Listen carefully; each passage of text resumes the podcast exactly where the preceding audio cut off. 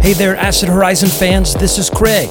I just wanted to inform you that we will start a new plateau in the A Thousand Plateaus reading group this month on June 25th and 26th. We will be reading How Do You Make Yourself a Body Without Organs? You can become a member of our reading group by just navigating to our Patreon page and signing up for as little as $1. However, this month we are going to add some new goodies for the $5 members and above. So if you're already a patron, be on the lookout for an announcement very soon. By the way, you can now pre order the Philosopher's Tarot, the unique tarot deck that I have created in collaboration with Repeater Books. Information and pre order links are in the show notes. Today, we are discussing the concept of machinic enslavement from the apparatus of capture. From Deleuze and Guattari's A Thousand Plateaus. Okay, let's hop in. Welcome to Acid Horizon, the Theory Podcast. On today's episode, we are going to conduct a wrap up of our most recent reading group, which involved reading A Thousand Plateaus, the plateau, the apparatus of capture which we have decided was basically an extension of the treatise on nomadology in a certain sense. But there are some distinct concepts that they do develop within this plateau that we're going to explore today. But even within the constraints of this singular plateau, there are many details, there are many concepts, and there's a lot to dig into. So we have selected certain moments within the plateau that we thought were important or stood out to us and those will be the notion of the sedentary, the idea of the Urstaat thesis. Also, we will talk about their concept of machinic enslavement against the notion of social subjection. And we'll see what kind of interesting connections that we can make along the way. On the show today, I have with us Adam, Will, and Matt. And we're going to try to do the plateau in a somewhat synoptic fashion. So the first thing that we're going to talk about is the notion of the sedentary, the formulation of the state through the establishment of local surpluses. And for that, I'm going to turn to Adam, develop some notes on that topic. Okay. So thinking about the sedentary, you know, the sedentary is what, in a sense, stays still or in a sense, or stay still within a given area. Its motion is captured itself within a fixed territory or a territory that is bounded within uh, certain points that fix it. That's the sort of territory that is encloses it. And the question for Deleuze Guattari going off into nomadology is at what point does a nomad become, you know, a sedent, a, sedentary uh, tribe of people or part of the state or one of the classes or one of the strata of a state? And ultimately, thinking about this notion of when does one become the other, they turn to these categories of what they call marginality, thinking about the idea of the limit and the threshold. So, so for example, explain this concept, so the limits they explain in one one time through uh, through drinking. So the last drink you can have is really not really the, the last drink, it's the penultimate drink. Because say if I'm out in a, a night and I'll have, I don't know, eight pints or something, I'll say eight, so my eighth pint is my last drink. Now, I technically, my hand can move the pint up to my mouth and pour beer into it. But if I do that, I've gone past my la- my penultimate drink, is my limit, and I've crossed a threshold under which I am no longer a sort of relatively healthy human being or a being that can walk themselves back home at the end of the night. Now I've turned into a vomiting machine who has to go and get his stomach pumped. Not that I couldn't take nine pints, of course, but you know, completely just completely uh, some, something else there. But the idea is that fundamentally there are certain events in which the nomadic peoples become sedentary in the sense of that essentially they desire essentially they have a stock they have they go around hunting, gathering, foraging, and occasionally do exchanges of different groups. Sometimes may even exchange of a state. And say if they get a surplus of seeds, well, you've got to stay there to plant it all because you don't know when your next meal's coming. Ultimately, if you're just you know this nomadic place, you know, nomadic uh, group wandering around in certain uh, landscapes. So what ultimately happens here is that they spend a lot more time in, in the same place. They have a stock, and when you have seeds in a bag together, there's a chance of hybridization, and then you could experiment with these new strains and develop agriculture. And this sort of stock is fundamentally what uh, the main presupposition, which allows the kind of the habitual mode of the state to arise. You know, the idea is the state and stasis. And the, this all back, back to the Urstaat thesis, in which as soon as you put your feet down to the ground, so to speak, it's almost like you've always already been doing it. because we're just doing the same things as us before, just eating and planting and growing some stuff. But this time we're doing it in the same place. Well, how do we manage this? Well, we've got to be managed somehow. There has to be some sort of division, elementary divisions of labor here, or segmented times of work. And the chief of your nomadic bands, well, they, this grand surplus has come in, and you know then we have rituals of surplus. As we have baptize sacrifices. The chief can solidify into organ and organize, or becomes a, a political sort of leader with functionaries. And this all ties back to their idea of the Urstaat thesis, which is to my mind, based on Kant's idea of what's known as transcendental apperception. Now, all this means is that ultimately, every experience you you can have, it must be able to must be able to be formulated with the words "I think" next to it. So, I think this mug is hot, for example. The I is the formal unity that undergirds every experience and makes it such that you can say, "This is my experience." doesn't always accompany it. You don't always say, "Oh, I think that." Sometimes you just say, "The mug is hot." But the formal accompaniment is what ultimately unifies the entire thing. Now, this this transcendental I is not the same as the empirical I. The, the sense of yourself you get just from you know, feeling yourself in time, being, you know, having an inner sense of time and memory and all that, and the entire inner life. That's beyond that. If anything, your empirical self is kind of a function of this unification of experience. And this unifying function as the I is, uh, for Deleuze-Guattari, so far, the elementary form of the state. A division into the empirical subject of its own subjectivity and the grand unifying thing which, for Kant, really does set down the law. For Kant, the transcendental I and its, its uh, legitimacy over the territory of experience is the very thing he's trying to set up with the A and B deductions, or particularly the B deduction in the Critique of Pure Reason which is literally based off of a Holy Roman Empire legal manual for sort of showing your legitimacy in inheriting property.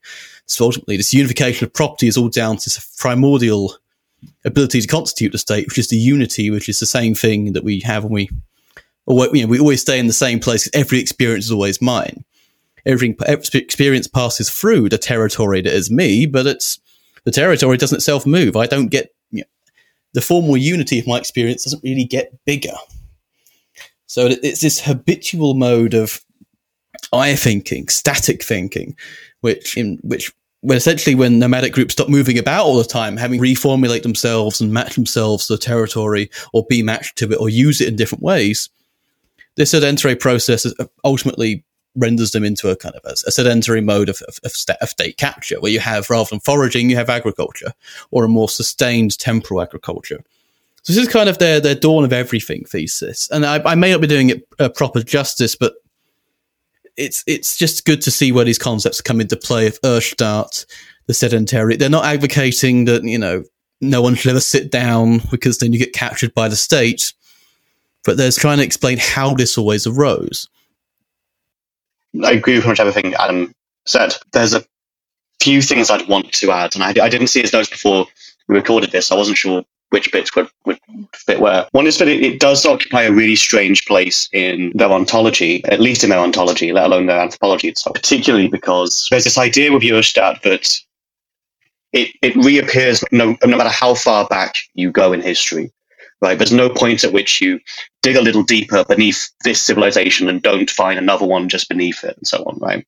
It's, it's almost like the horizon which constantly moves as you move closer to it. And on top of that, there's, of course, the distinctly political sort of overtones we're trying to sort of explore here, which is probably, at least on one level, the, the, the sense in which the state always presupposes itself, that the moment it's instantiated, it's always already been there in a certain sense, right? Which is backed up because no matter how far back you go and so on. That's, that's the argument, at least, as far as I can see it. There's also the other political dimension that, and off the top of my head, I can't remember if this is where if they discuss it in this plateau or in Anti-Oedipus, but either way. It, it functions to, to use a metaphor for horizon again, it functions to set the horizon to how we think about power, the nature of the state, its inevitability or not its inevitability, and so on, as well as participating in some of the most dangerous and reactionary forces that we see, particularly nationalism, racism, fascism, etc. Because part of what the Urstaat's meant to get at, I think, for them, is the way that states present themselves in a certain relation to the one that came before.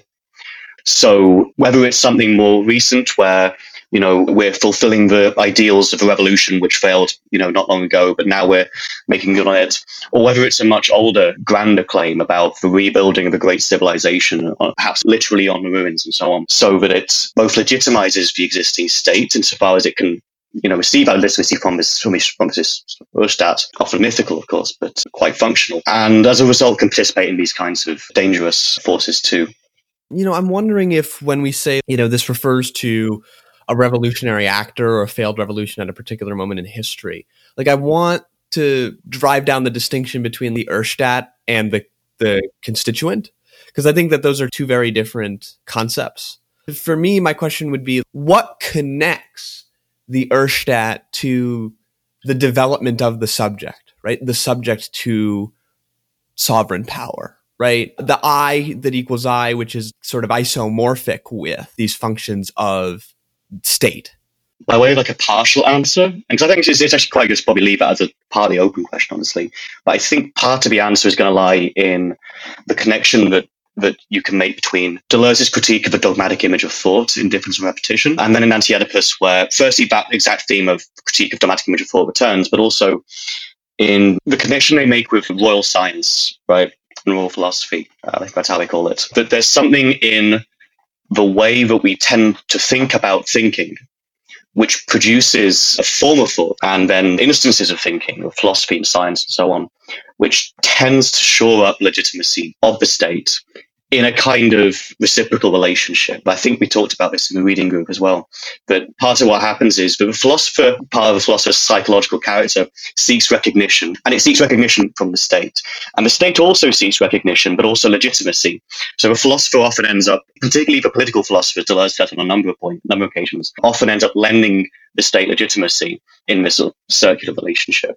And so I think maybe part of the answer there would be that there's this link between the image of thought that we have, the social roles that that thinking takes on, and then the double relationship of legitimacy and so on between the state and not just philosophers, of course, but he talks about science as well and so on. Um, so perhaps part of the answer will be there. Yeah, no, that's great because what we'll see from Deleuze and Guattari is this opposition between the private image in Anti-Oedipus or like private thinkers, right? So Kierkegaard, Foucault, I think Shestov is one of them, opposing figures like Hegel, Kant, who they believe are like absolutely guilty of state philosophy or one or providing the state an image. And for them, once the state has an image, it's all over. Yeah, I mean, Adam's got something to say, but I wanted to add that on that example of Kant, I was, I was reading um, his essay, What is Enlightenment, yesterday, and I, I reread the line where he says, you know, argue as much as you like and about as much about and about anything you like, but obey. Yeah, I just wanted to put in the, the example of Kant again because I mean, quite literally, the critique of pure reason opens with an appeal to the state education minister. He is a, he is a state philosopher par excellence, and just think about the idea of the subject here. I mean, it's the elementary kind of subjectivity. The transcendental apperception in Kant essentially opposes a, a division in subject between the thing that legislates the formal unity, the conditions of possibility for any stable unity of experience, and the thing that it legislates over, the empirical self. And the empirical self is kind of a functionary of the various functions of the, this magical binding kind of thing. And it's interesting to see this in the form of the how you talk about myths, mythology, about the idea of the emperor, the magical emperor who unifies everything for this hidden knowledge. And of Kant, of course, he's not doing this, but he does talk about you know the dark art of the soul in schematism that unites the different kinds of experience and faculties together and there's a jurist priest. And I guess one of the best ways to explain this into the pop into the pop cultural terms is uh, play the game Fallout New Vegas. Look at Caesar's Legion or Caesar's Legion. It is this idea of there's a magical, almost magical godlike figure of Caesar who overcodes the entire thing. And you know, they say this idea of the one-eyed emperor. They're thinking about Odin, of course, but uh, you can also think about the sense that you only ever see most people only ever see their emperors on the coins, you know, and you can only see one side of their face. You only see one eye. But that's one way of doing it. That currency is essentially the, distribution of this unifying signal of the imperial, which is the elementary unity of all of the subjects under the Caesar, and then the function of Caesar himself doesn't only last throughout the whole, the whole Roman Empire. I mean, it lasts into think the last king named after Caesar was, was deposed in like the 50s or 60s, I think. Um, I mean, the Kaiser in German, for example, uh, Tsar also derived from Caesar. Um, this kind of mythological function is still very much there. And in Fallout New Vegas, Caesar brings back as the unifying uh, sort of ideology of this new kind of state.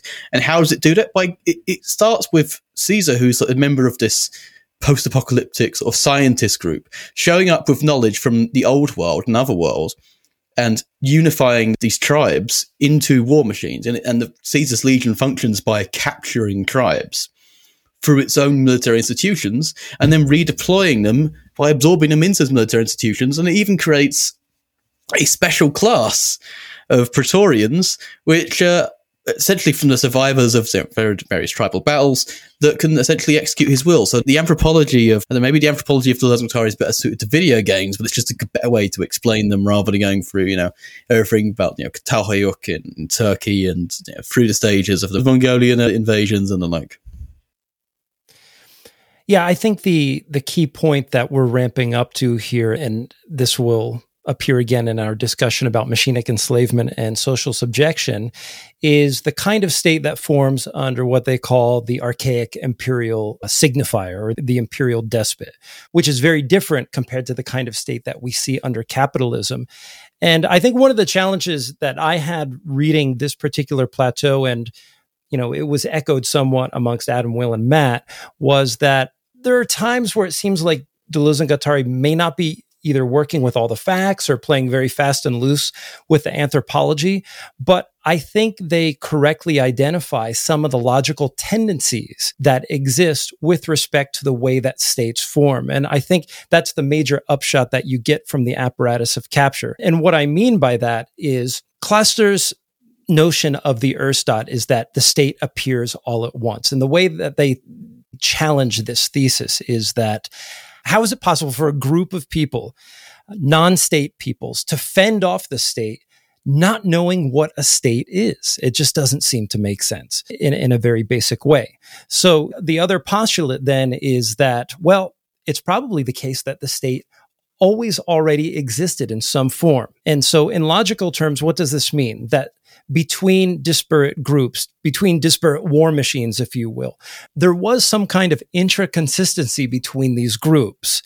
And there was this tendency for aggregates or, you know, as Deleuze and Guattari say, certain vectors of groups to want to move into the state form. And there were others that, that did not. In fact, they would say that non-state groups that were more apt to avoid becoming subsumed within a state had certain processes or mechanisms by which to repel the state by introducing what they call a third segment. But I, I, I don't want to get in, into that bit. But I, what's important is this notion of a contingency, that there is no economic evolution per se with respect to state and non-state. And they have very good paragraph here that I'll read out and hopefully this will kind of sum things up or maybe there will be some chatter about it afterwards. They say, these societies simultaneously have vectors moving in the direction of the state, mechanisms warding it off, and a point of convergence that is repelled set outside as fast as it is approached. To ward off is also to anticipate. Of course, it is not all in the same way that the state appears in existence and that it pre-exists in the capacity of a warded off limit. Hence, it is irreducible contingency. But in order to give a positive meaning to the idea of a presentiment of that what does not yet exist, it is necessary to demonstrate that what does not yet exist is already in action in a different form than that of its existence. Once it has appeared, the state reacts back on the hunter gatherers, imposing upon them agriculture, animal raising, an extensive division of labor, etc. It acts, therefore, in a form of centrifugal or divergent wave. But before appearing, the state already acts in a form of the convergent or centripetal wave of the hunter gatherers, a wave that cancels itself out precisely at the point of convergence, marking the inversion of signs or the appearance of the state.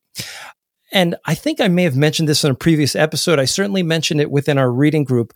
There is a place to get the facts about this, or at least what we understand to be true in our current body of knowledge. It, and that is, you know, look at something like James C. Scott's Against the Grain and the history of the city of Ur, for example, and the way in which states and their despotic rulers attempted to subsume all of these groups. And we actually have very little proof of the resistance, as it were, because the modes of writing, the methods of recording history, and so forth privilege, of course, the states. They don't privilege non state people who tended to avoid these apparatuses of capture, as it were. But on that point, I'll just kind of open it up for any sort of concluding comments there. Just one thing I would like to clarify, just in case people uh, misread this a little bit. So to clarify about the unity of experience in, and yeah, I thinking, and aren't saying nomadic peoples don't have subjectivities or experience.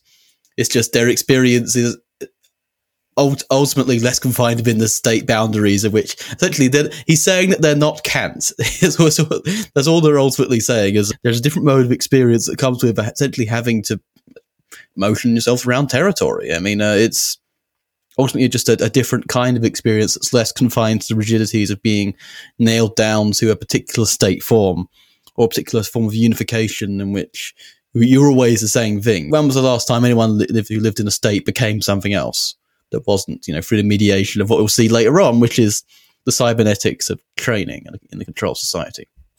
Will, you had something. I do. I think it's really interesting that Deleuze and Guattari call statification like a sort of centrifugal process.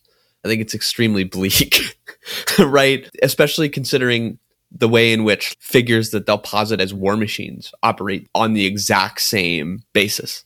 So, like, this just continues the thread from Anti Oedipus that the problem with capital and the state is that it is just so fast and it operates in the same lanes. You know, if we spatialize their ontology, at least this is what Anti Oedipus tells us anyway, in the sense that once you achieve a certain kind of state, you have the decoding of flows to an extent that creates these opportunities, you know, these lines of flight. Granted, this was written back in 1972 and then 1980, and a lot of the uh, the predictions did not bear out in the ways that maybe we had hoped. That's why I think the connection between this plateau and the control society are so important in this way, the control society and the apparatus of capture, I think, are in constant dialogue, where almost all of the revolutionary upshots, and they're pretty clear here, almost all of the revolutionary upshots have unique insufficiencies.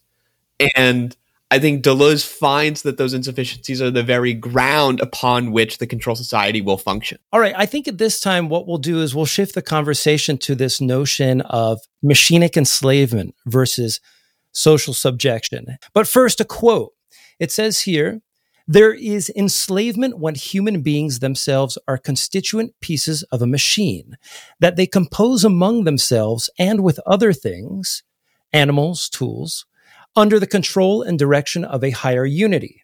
But there is subjection when the higher unity constitutes the human being as a subject linked to a new exterior object, which can be an animal, a tool, or even a machine. And we're looking at the section in A Thousand Plateaus, Apparatus of Capture, section 13, where it says the state and its forms. And one of the very first things that they talk about, and one of the very first premises that's important to this notion of machinic enslavement, is the idea that the archaic imperial state is an apparatus of capture which engenders this notion of machinic enslavement. But one of the ways that it does this is, is in a process of overcoding that all of the economic activity, all of the social activity within a specific social field refer back to this unity that stands above and codes over it. So when you have a state entity overcome or overtake non-state people, you have this process of overcoding whereby the values and the habits and, and activities of the non-state people now are in this sort of dialogue with this state signifier that stands above it.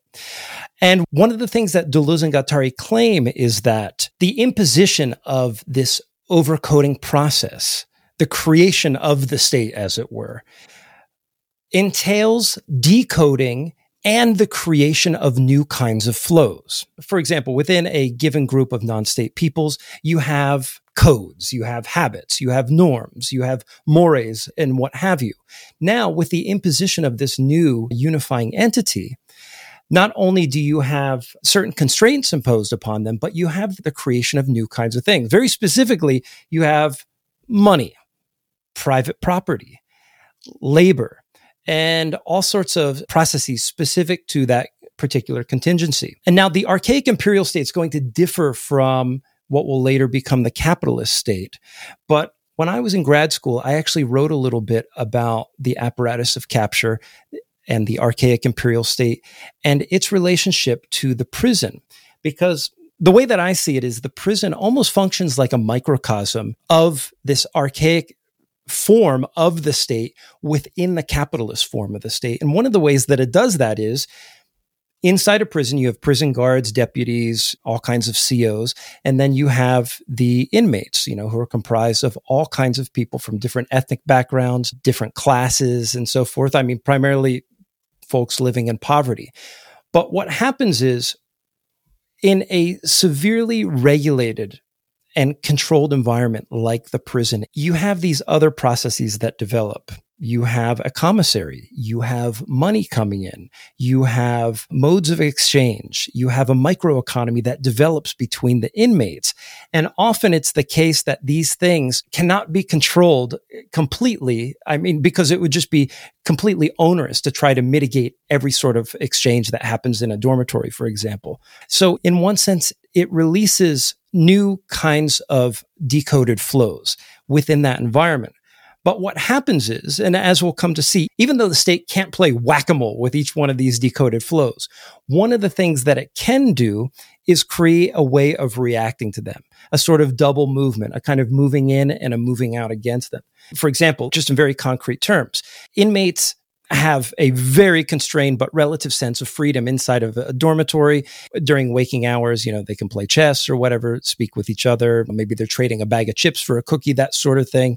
But if there's a, an extreme violation of the dormitory rules, for example, the deputies will go in and they will clear out all of the chips, all of the cookies, all the papers and photos and everything, basically dropping a nuclear bomb on their microeconomy. But from there, that will build back up again. So there is a way in which this overcoding process has a sort of, you know, I don't want to say dialectical, but a, a cybernetic feedback loop between the micro economy and the overcoding entity. Adam, what do you? Well, just think about the machinic enslavement quote versus subjectification. Because machinic enslavement as a process has been more intensified in the information era, or we could also call a cybernetic era, it's a bit more easy to explain. I always think YouTube, because I use the example of TV, but I think YouTube is such a brilliant way to think about this. I mean, subject, for example, a higher unity say like the norm, it's like a high unity of the uh, take take the patriarchy, the the unity of everything under masculine coded signifiers, masculine practices, masculinization um, of active forces of gendering, and think about creating a, a human being as a subject in relation to an exterior object, uh, be an animal, tool, or a machine. You can put all three together in one product, bacon. Bacon is one of the greatest cybernetic tools of our era because essentially, for some reason, essentially, manly men eat meat, they eat raw meat, and they eat epic bacon. So, of course, you go and watch all of the epic bacon videos, and um, of course, you're one of the epic bacon people. You're you're a subject. You're in unity. You, your object is the epic. What is epic and what is bacon? And of course, as you're doing that, you yourself as part of an integrated machine of, of profiteering, which is you watch the videos, people sell you ads your attention is a fully integrated part of a network of feedback of information and of extraction of your time and essentially running your brain power for the sake of capital. That kind of subjectivation happens all the time. I mean, ultimately, this all goes back to the very notion of cybernetics, which is using information to solve the problem of predicting what a body is going to be doing within a within a, the regulation of any system. So, for example, sweating, homeostasis, one of the body's best ways of regulating this. Or let's say another example was insulin pumps. They need, sometimes so you need to have a sensor. If you have type 1 di- di- diabetes, you don't necessarily know when you're about to have a turn, you know, a diabetic turn, a diabetic sort of episode, unless you're already having one. So, how do you solve this problem of unpredictability? Well, you, ha- you, you get a little information monitor that connects to your phone and it sort of your phone goes off and you're at, at, just at that point at the limit of the last bit of blood sugar you can go to before you cross the threshold and then becoming into this sort of diabetic sort of turning machine. And so you use the information to solve the problems of predictability of, of the body. Are they going to call this machinic enslavement? No, it's only when it's tied to relations of, of domination. The machinic aspect is essentially you are integrated into something that provides information that helps regulate yourself. In the same way the proletarians produce the wealth that is that is used to to punch themselves down, or say in refugee camps. There's a great book, Phil Jones, Work Without the Worker, came out recently. And in refugee camps, there are these things called micro work companies. That essentially, like kind of like Mechanical Turk Amazon. Essentially, they're getting paying half a penny per job to people in refugee camps to help train them regarding facial recognition, voice recognition, patterns of internet searching, and training the very their part, an integral informative part, informing the very systems of machine learning and sort of artificial intelligence. Well, let's say intelligence that will crack down on them if they ever try and leave.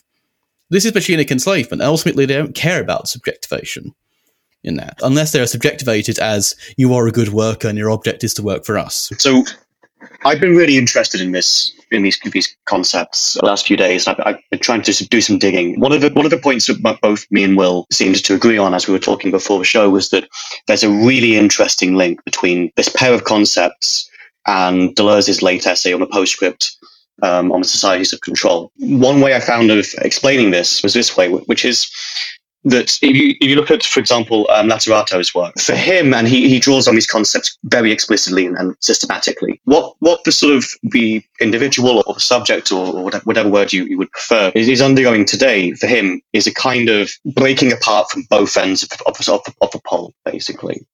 So I'm simplifying a little bit, but, but these terms are a little bit strange. I want to sort of at least start with a simple explanation for, for listeners and so on. Which and what one would be so social subjection makes you a subject. It interpolates you, basically. It interpolates you as a male between the ages of 25 35 straight student etc right with all the kind of things you'd expect to go along with that obligations norms fixed identities etc it's a kind of stabilization process but on the other end of this spectrum i suppose machinic enslavement essentially um, breaks down the coherence of that subject that functions in two ways both at a pre-individual or sub-individual, also a supra-individual level too.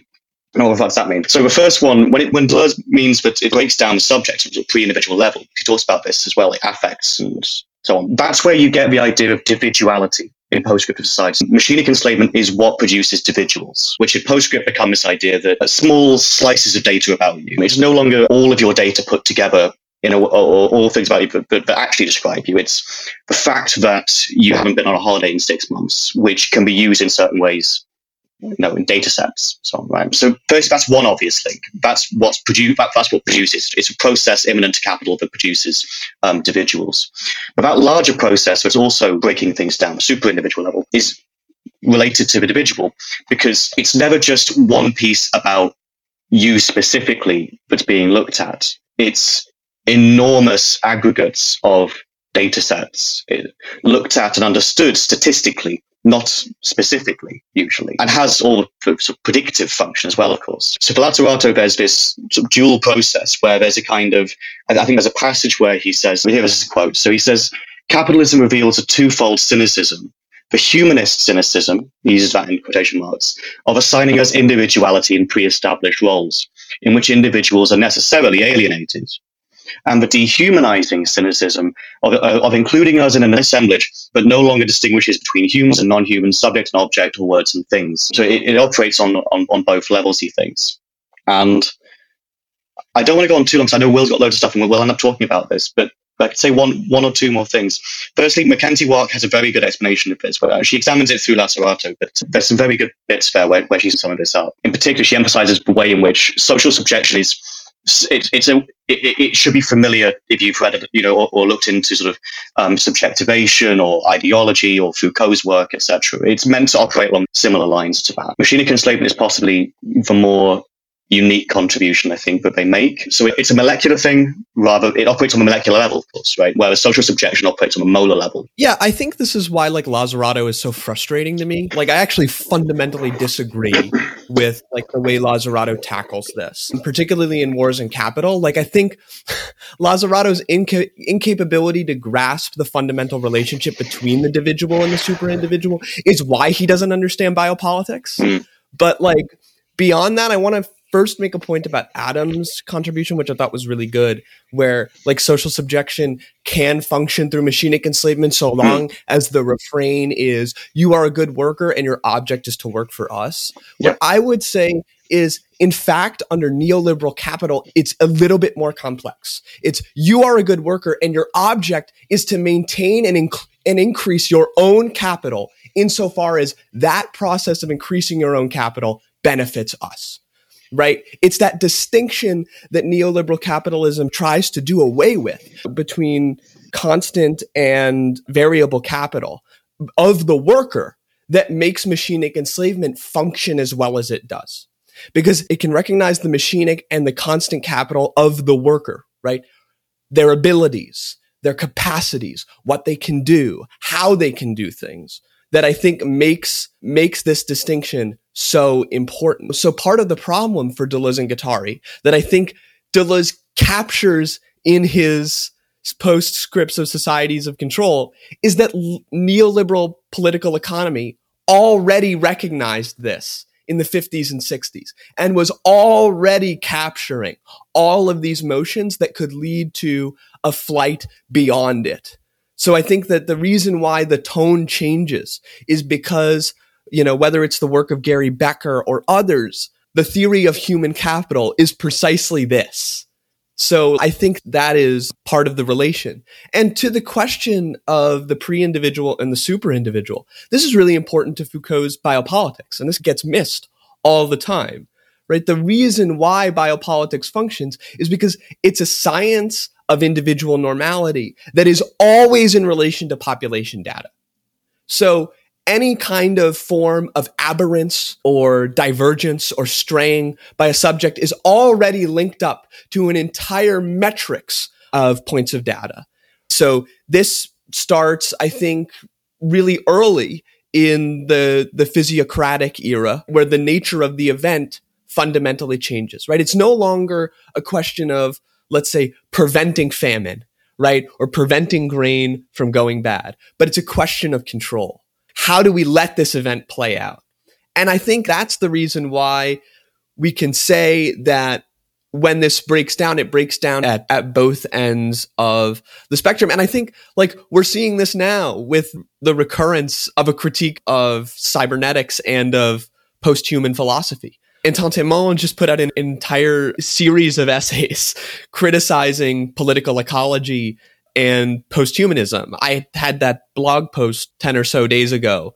It's clear that this is coming back into the philosophical collective consciousness. So this is a real problem that we're meeting head on today. And what's part of it is it this reapplication of the of the critique of the cybernetic is a critical analysis of people working within Guattari's ecology even this problem of the post-Guattarian political ecology returns back to this problem of the uncomfortable complicity between social subjection and machinic enslavement.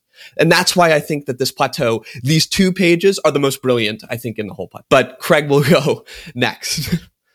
So I had some summary comments to wrap this section up, but I know that Matt has some more things to say. But I think it's worth interjecting what I have right now to put a little bit of a glaze on on what we've been talking about. I like what Will said about the ways in which what Deleuze and Guattari are talking about here typifies the neoliberal regime. I would add, or I would challenge Will maybe on, on the point just by creating an addition to that, saying that there's a dimension to the creation of individuality, which is to a large extent completely unconscious and does not require any sense of social subjection. And we can understand that through an iteration of the of Deleuze and Guattari's notion of anti-ideology here in this case. And so I'll just read a little bit of what's on page 458 in the Minnesota edition, and then I'll just give you my take on that. They say that It could also be said that a small amount of subjectification took us away from machinic enslavement, but a large amount brings us back to it. And that's the point that Adam made initially about machinic enslavement. We, we have the YouTube algorithms and, and, and what have you. But attention has recently been focused on the fact that modern power is not all reducible to the classical alternative repression or ideology, but implies processes of normalization, modulation, modeling, and information that bear on language, perception, desire, and movement. There's probably numerous examples that one could give, uh, and I would not give an exhaustive list of, nor would I attempt to, of all the ways that this is iterated. But one of the things that we might fail to consider is the absolute exchangeability of metadata between different corporations and governments that doesn't occur in any way that's evident to us, but certainly does impact us in per- imperceptible ways. With that said, I, I, I kind of hope at, at, one time we return to looking at Gerald Raunig's uh, great book, Dividuum, where he goes fairly deeply into this. But with that said, I'll give it back to Matt. I mean, I'd, I'd love to cover that book on the show at some point. I haven't got a copy right now, but it, look, it looks pretty good. But I basically agree with everything that Will said. And one of the really interesting things for me is that in the postscript, Deleuze talks about how he has nothing but praise, of course, for Foucault at this point. But he'll say we are moving already from something like disciplinary society into something new, and he calls it control, right?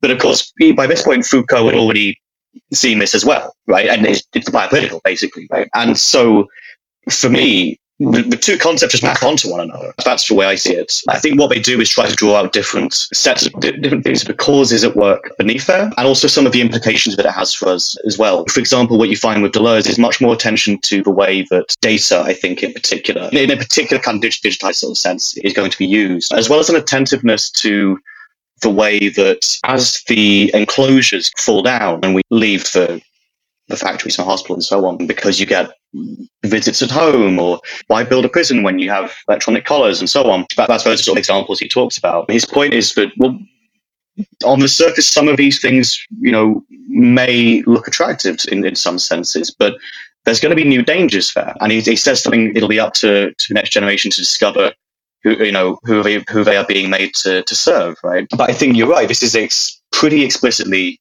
Foucauldian stuff and I would I can't see anything here that wouldn't be um, compatible um, with Foucault. I just think there's different emphases being placed. That's why the Postscript Society of Control is so interesting to read in light of this, because those same processes that they identify in this chapter are what produces the, the situation that Deleuze is, is analyzing in that essay. I, I could reply to Craig's question of consciousness here, but like honestly, I, I think that like I would just agree that that a lot of this is done. Yeah. What I'm going to bring it back to is it takes 30 seconds of etymological work on the word statistics to realize just how important all of this is.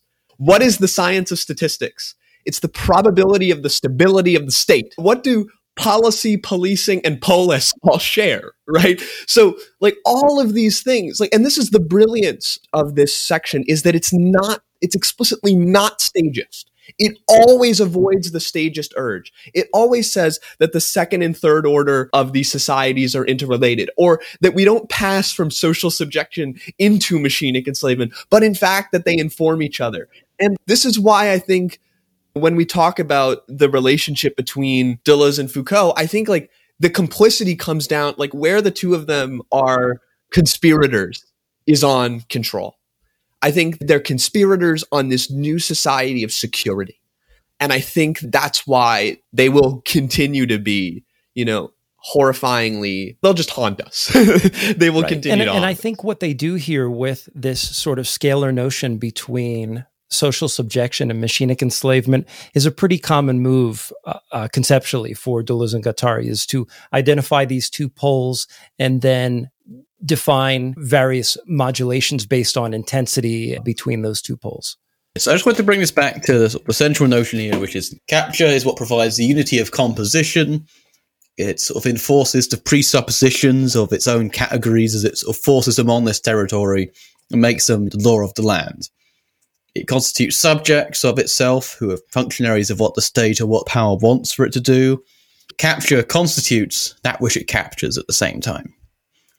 And it seems weird. How does it all happen at once? It is, it is because it forces a kind of presupposition in a way that clears the ground of what it captures and inserts its own categories in place.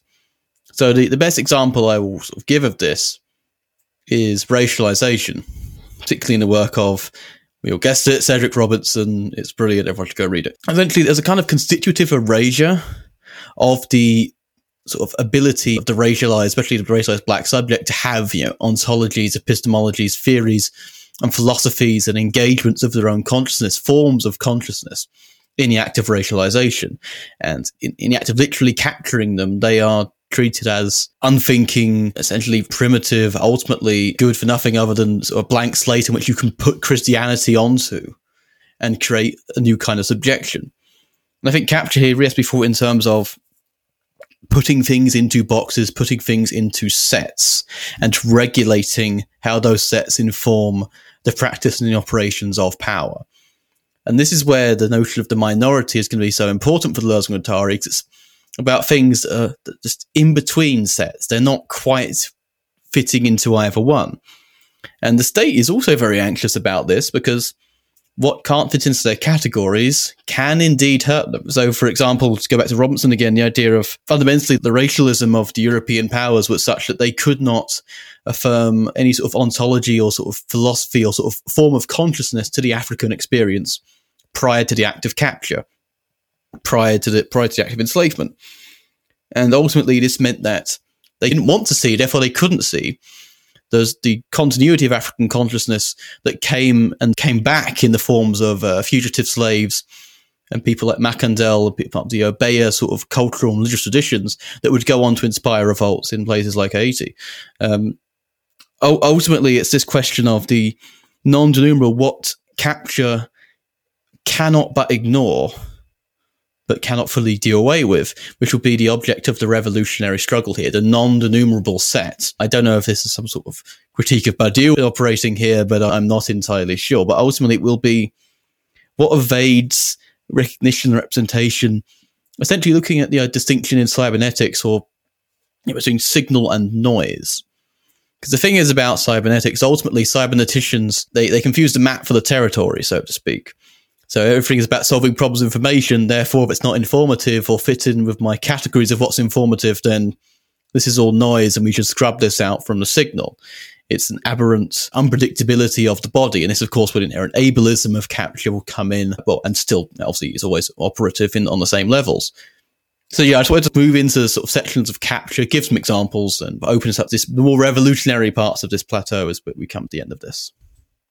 I feel like this is where the upshot is the non denumerable force that does not take on particular claims. It does not embody particular requests of power, but in fact is something that the axiomatic cannot tolerate. It in itself must become perpetually intolerable in order to stare down what is deemed intolerable in our world. And I think that's what is remarkable about that articulation. And I think it comes from Deleuze and Guattari and Deleuze's, you know, really serious work on the prison in the early 70s. I, I know we like to think, you know, it was Foucault and Genet doing a lot of the heavy lifting at, at GIP, but Deleuze was you know, and Fanny Deleuze too were extremely engaged in these questions. So I think that yeah, it's an intolerability in the face of the intolerable that I think they articulate oh so well. I wanted to say a few things there because I know we have just hit the hour, but this is a really key section in this plateau, and I think we need to talk about it. Otherwise, we're missing something important.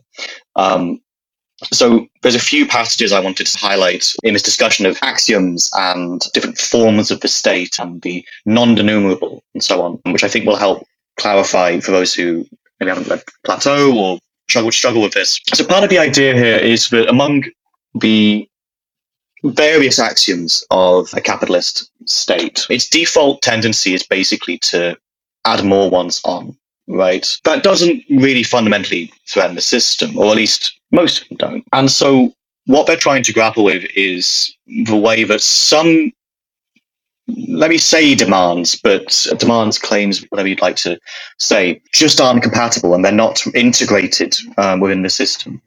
And it's in those moments that you see the almost hysterical outbursts of violence and repression on the part of the state against those groups. For example, they say that part of part of why that, that will happen is that when these incidents emerge or, or these groups emerge and make a claim or, or demand something or so that there's always a sign to indicate that these struggles are the index of another coexistent combat, i.e., a combat not just with adding an axiom on, but the very nature of the system as, as such.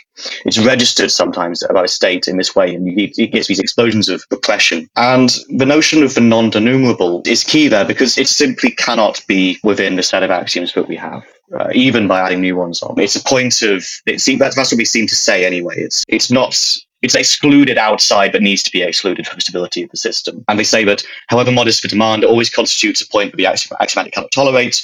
When people demand to formulate their problems themselves and to determine at least the particular conditions under which they can receive a general solution. And I think it's a really interesting sort of idea. It links into their ideas of a sort of minorities and minoritarians becoming minoritarian as well. I, I don't want to ramble on too much longer with that. I know that's a little bit incoherent, but it's a key section, and, and, they're trying. They're basically trying to grapple with the question of revolutionary politics in a certain way, but which isn't indebted to old forms of sort of orthodox Marxism and so on, but which can take into account both the emergence of a variety of sort of social movements, political movements, communities, and so on, which don't articulate their demands in the ways that the system would really rather like them to, and whether this might represent uh, an attack upon uh, on, upon the state, I suppose. I just wanted to say thanks again for listening. If you want to find ways to support us, just navigate to the show notes. You can become a member of our Patreon, or you can purchase something from our merch store, or check out one of our blogs. The track that you're listening to right now is called I Just Want to See You One More Time by the project Always Other.